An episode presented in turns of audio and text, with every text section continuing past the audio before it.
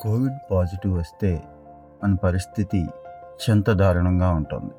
మీకు ఆసుపత్రిలో చేరే పరిస్థితే కనుక ఉంటే ఇక భూమి మీదే నరకం అంటే ఏంటో స్వయంగా చూసే పరిస్థితిలో ఉంటున్నాం. మరి నిజంగా ఈ పరిస్థితిని ఫేస్ చేయాల్సిన అవసరం ఉందా? ఎంత కష్టపడాల్సిన అవసరం ఉందా హాస్పిటల్లో జాయిన్ అవ్వడానికి అంటే? అసలు అవసరమే లేదు.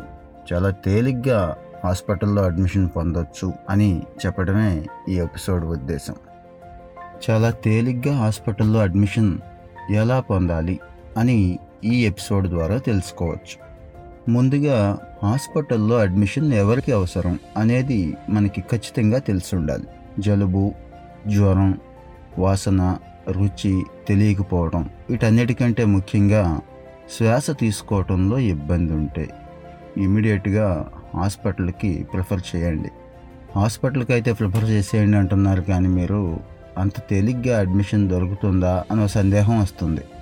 మీరు ఒప్పుకున్నా ఒప్పుకోకపోయినా ఇదైతే నిజం. చాలా తేలిగ్గా బజార్కి వెళ్ళి టీ తాగి వచ్చినంతసేపు పట్టదు హాస్పిటల్ అడ్మిషన్ పొందడానికి అంత సులువైన మార్గాలు ఉన్నాయి. ఆ మార్గాలు ఏంటో ఒక్కొక్కటిగా చెప్తాను. ఆంధ్రప్రదేశ్ ప్రభుత్వం ఈ ఆసుపత్రి వివరాలని అత్యంత పారదర్శకంగా ఉంచింది.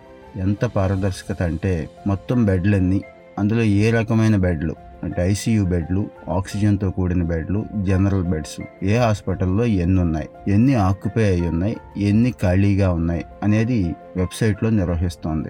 Health dot AP dot gov dot in అనే వెబ్సైట్కి వెళితే మీరు అక్కడ కనిపిస్తుంది మీకు సమాచారం. కాబట్టి బెడ్లు అందుబాటులో లేవు అని ఏ ఆసుపత్రి చెప్పే అవకాశం లేదు.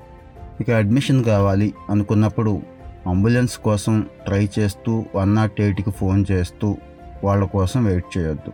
వన్ నాట్ ఎయిట్ వాళ్ళు డైరెక్ట్గా కోవిడ్ పాజిటివ్ పేషెంట్ని డీల్ చేయరు. దీనికోసం ప్రత్యేకమైన వాహనాలు ఉన్నాయి మీరు నూట నాలుగు కాల్ సెంటర్కి ఫోన్ చేస్తే వాళ్ళు అంబులెన్స్ ఏర్పాటు చేస్తారు ఇమీడియట్గా లేదు అది వచ్చే వరకు ఎందుకు వెయిట్ చేయడం అనుకుంటే మనకి పర్సనల్ వెహికల్ ఏదైనా ఉంటే ఓన్ ట్రాన్స్పోర్ట్ చూసుకోవడం అత్యంత ఉత్తమం.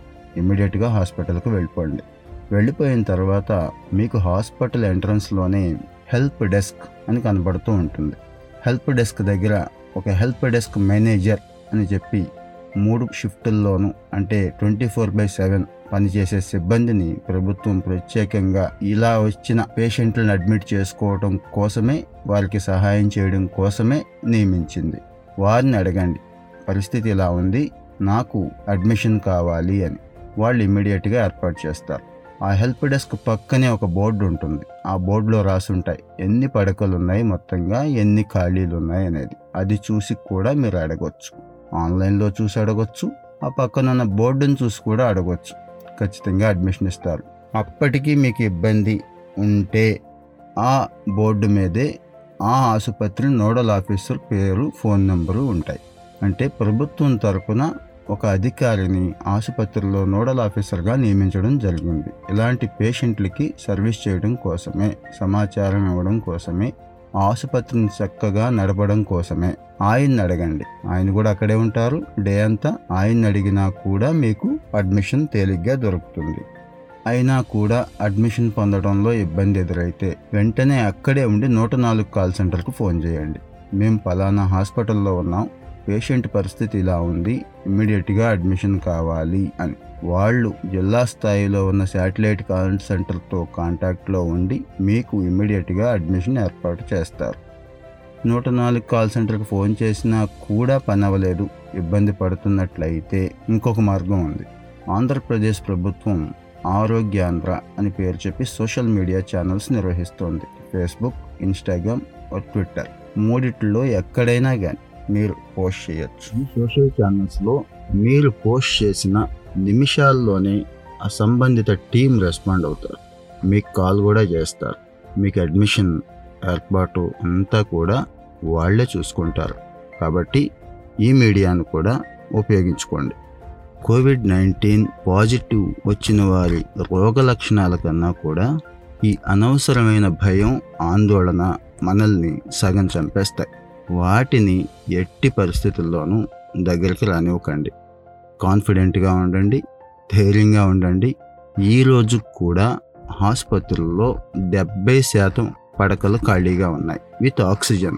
ఎటువంటి ఆందోళన పడకుండా చక్కగా హాస్పిటల్లో అడ్మిట్ అవ్వండి. చక్కటి వైద్యం కూడా లభిస్తోంది హాస్పిటల్లో. ఈ చక్కటి వైద్యం అందిపుచ్చుకోవడం ఎలా? మన పేషెంట్ వివరాలను హాస్పిటల్కి వెళ్ళకుండా డైలీ తెలుసుకోవడం ఎలా అనేవి నెక్స్ట్ ఎపిసోడ్లో చూద్దాం. కాబట్టి be brave be strong be healthy. Covid హాస్పిటల్లో చేరాలంటే చాలా పెద్ద రికమెండేషన్ అవసరం. స్థానికంగా ఉన్న పెద్ద అధికారో గొప్ప పొలిటీషియన్ రికమెండ్ చేయిందే ఇక్కడ మనకి అడ్మిషన్ దొరకదు అనే భావన చాలా మందికి ఉండిపోయింది. ముందుగా అందులోంచి బయటకు వచ్చేయండి. అవి ఏమీ అవసరం లేదు. అలాగే లక్షలు లక్షలు ఖర్చు పెట్టాలి అనే భయంతో కూడా చాలా మంది ఉన్నారు. ఒక్క రూపాయి కూడా ఖర్చు పెట్టాల్సిన అవసరం లేదు. ఆరోగ్యశ్రీ బిల్ సరిపోతుంది. గవర్నమెంట్ హాస్పిటల్లో అలాంటి పరిస్థితి ఎప్పుడూ లేదు. చాలా మంచి వైద్యం అయితే ఇస్తున్నారు. అంటే డబ్బులు ఇచ్చే అవసరం లేకుండా అడ్మిషన్ తీసుకుంటున్న ఆసుపత్రులు తొంభై శాతం పైనే ఉన్నాయి. కాబట్టి ధైర్యంగా వెళ్ళండి. డిమాండ్ చేసి మరీ మీ పడక అడగండి. మంచి వైద్యం పొందండి. ఈ రోజున రెండు వందలకు పైగా హాస్పిటల్స్ ప్రభుత్వం నిర్వహిస్తోంది. అంటే సగటున ప్రతి జిల్లాలో కూడా పది పైనే హాస్పిటల్స్ ఉన్నాయి. మీకు దగ్గరలో ముప్పై నలభై కిలోమీటర్ల రేడియస్లో హాస్పిటల్స్ యావరేజ్గా ఉన్నాయి. కాబట్టి దగ్గరలో ఉన్న హాస్పిటల్లో చక్కగా జాయిన్ అయిపోండి. మంచి ట్రీట్మెంట్ అందిస్తున్నారు. తొంభై ఎనిమిది శాతం పైనే రికవరీ రేటు ఉంటుంది కాబట్టి భయపడక్కర్లేదు. డాక్టర్ గారు చెప్పిన సలహాలు సూచనలు పాటిస్తే చాలు చక్కగా బయటకు వచ్చేస్తాం. హాస్పిటల్ నుంచి ఆరోగ్యంగా కోలుకొని మన కుటుంబాన్ని చేరుకుంటాం.